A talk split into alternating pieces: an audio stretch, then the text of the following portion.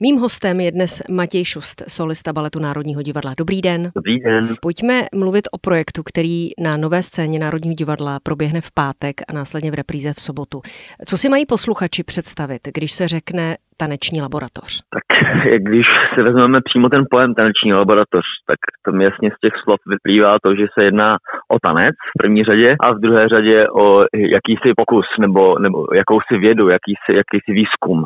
Což je vlastně přesně to, co ta taneční laboratoř, laboratoř znamená. Je to vlastně pro tanečníky Národního divadla možnost si vyzkoušet, vyzkoumat, jaké to je vytvořit vlastní choreografii, jaké to je pracovat s tanečníky z té druhé strany jako choreograf či pedagog a e, nějakým způsobem zhmotnit své představy. Takové tanoční laboratoře, ta myšlenka zrodila se venku, nebo je to inspirace zvenčí ze zahraničí, nebo jak přišla vlastně k nám do České republiky? Takhle za celou dobu, co jsem, nebo co, co sleduji, nebo i co jsem členem Národního divadla, tak vlastně vždycky se tady vytvářely to jednou za rok nebo jednou za dva roky takovéhle komponované večery, takové choreografické dílny, vlastně dřív se tomu říkalo miniatury, dneska teda tomu říkáme Slap, ale uh, jsem si úplně jistý, jestli to je přímo ze zahraničí, když je to pravděpodobně dost pravděpodobné, ale myslím si, že to, co já vím, tak tahle ta věc, tady jsem přišla vlastně s Petrem Zuskou, když se stal šéfem e, Baletu Národního divadla a vlastně začal tady takové večery pořádat. Co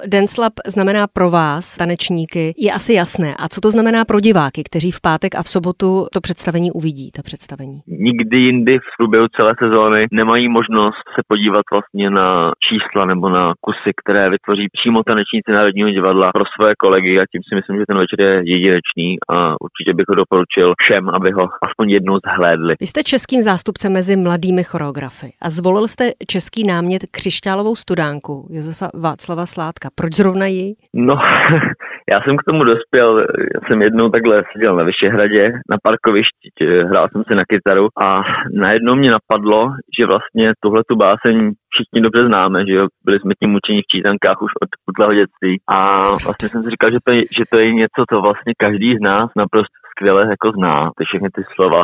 Všichni známe Josefa Václava Sládka z hodin literatury a když si vlastně za tu báseň, tak oni vám ty slova naprosto přesně popíšou, kde se to odehrává, dokonce i co tam roste kolem té křišťálové studánky a jaká zvířátka, pro mě teda potažmo už dneska interpreti nebo, nebo role, se k té studánce dostanou. Takže ono to je vlastně totálně hotové libreto.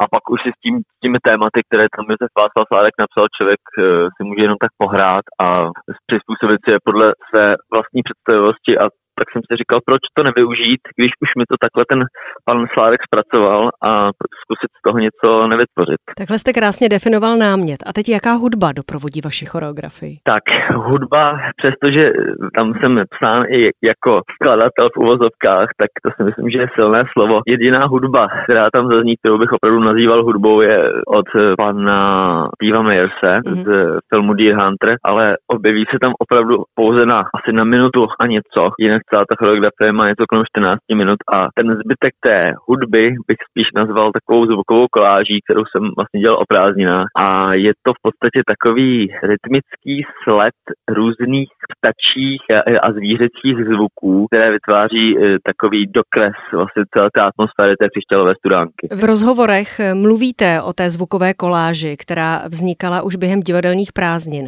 Kolik skladeb všeho druhu třeba nastudujete? Kolik jich pro takovou koláž vy potřebujete? Kolik jste jich naposlouchal? Tak skladeb, to je další samé slovo. Já jsem e, vlastně, jednak jsem chodil do lesa a nahrával jsem si různé zvuky a pak jsem vlastně skrze různé internetové portály objevil, že už tam jsou různé zvuky nahrané i poměrně zajímavé.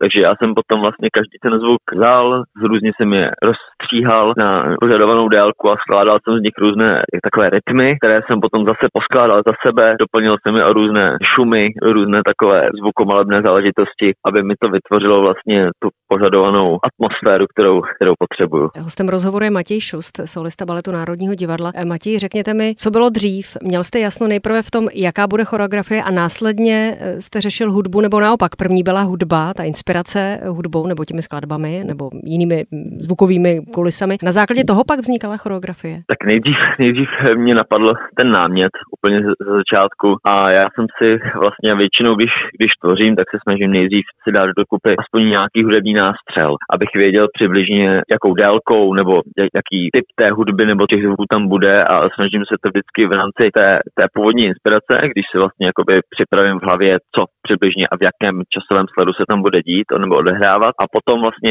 jenom na základě této mojí představy já potom složím nějak tu hudbu a když mám tu hudbu, tak samozřejmě tam je furt ještě možnost si tu hudbu nějak poupravovat, protože naštěstí jsem, jsem schopen si to různě postříhat nebo zkrátit, zrychlit a tomu nějaké efekty. A vlastně když mám, když mám eh, tu v hrubých rysech tu hudbu připravenou, tak teprve se vrhám na choreografii. Tím, že samozřejmě, když dostanu nějaký geniální choreografický nápad, tak furt je možnost si tu hudbu poupravit k obrazu svému. Přiblížil byste nám i další tanečníky a choreografy, kolegy, které v pátek a v sobotu uvidíme, nebo jejich tvorbu? Je tam Avras eh, jako choreograf, je tam Basil Schwartman Miller, je tam Abigail Bushnell, potom je tam Becky Mabin, je, je, je. No, ono jich je asi sedm a já si nejsem jistý, jestli je dám všechny z hlavy. Co se týče tanečníků, tak tam jsou ve směsi, tak typnu asi takových 70% všech tanečníků Národního divadla se na tom účastní. Je to vždycky na tom choreografovi, který se rozhodne, že teda udělá pro tenhle ten večer nějakou choreografii a potom vlastně obchází svoje kolegy a prosí je na kolenou, jestli mu, jestli mu ostancují tu choreografii, protože to je vlastně taky na dobré vůli. Teď Matěj zpátky k vám. Jaké jsou vaše pracovní plány do konce roku 21 a pak plány v roce 2022? Už doděláme ten Denslav, tak hnedka v pondělí odletáme do Izraele, kde budeme tancovat se souborem celý program od Jiřího Kliana Mosty času. Následně se vrátíme, máme tam nějaký labutí jezera ještě, potom bychom měli do Itálie s louskáčkem, pak samozřejmě nastane celá sezóna louskáčku, která trvá asi až do ledna. Potom vlastně nás čekají další premiéry, Romeo a Julie od Johna Krenka. Jsem si teď úplně jistý, jestli tam není ještě náhodou něco, ale myslím si, že i takhle tak to bude stačit. Mhm. Vy jste v jednom z rozhovorů, které jsem si s vámi pročítala, jsem objevila slova s vámi spojená nezaměnitelná energie a spontánní uličnictví. Sedí to k vám? Hmm. Odráží se to ve vašem nasazení pracovním na jevišti v tvorbě? Ano, myslím si, že bych k tomu vůbec nic nedodával. A myslím si, že kdo mě vidí takových těch eh, herečtějších rolích, řekněme, tak uh, si myslím, že takhle by to na něj mohlo působit. Ale z těch představení, která jsem viděla já a vás konkrétně, já se podepisuju. Děkuji za rozhovor. Povídala jsem si s Matějem Šustem, solistou baletu Národního divadla. Naslyšenou. Díky, mějte se, naslyšenou.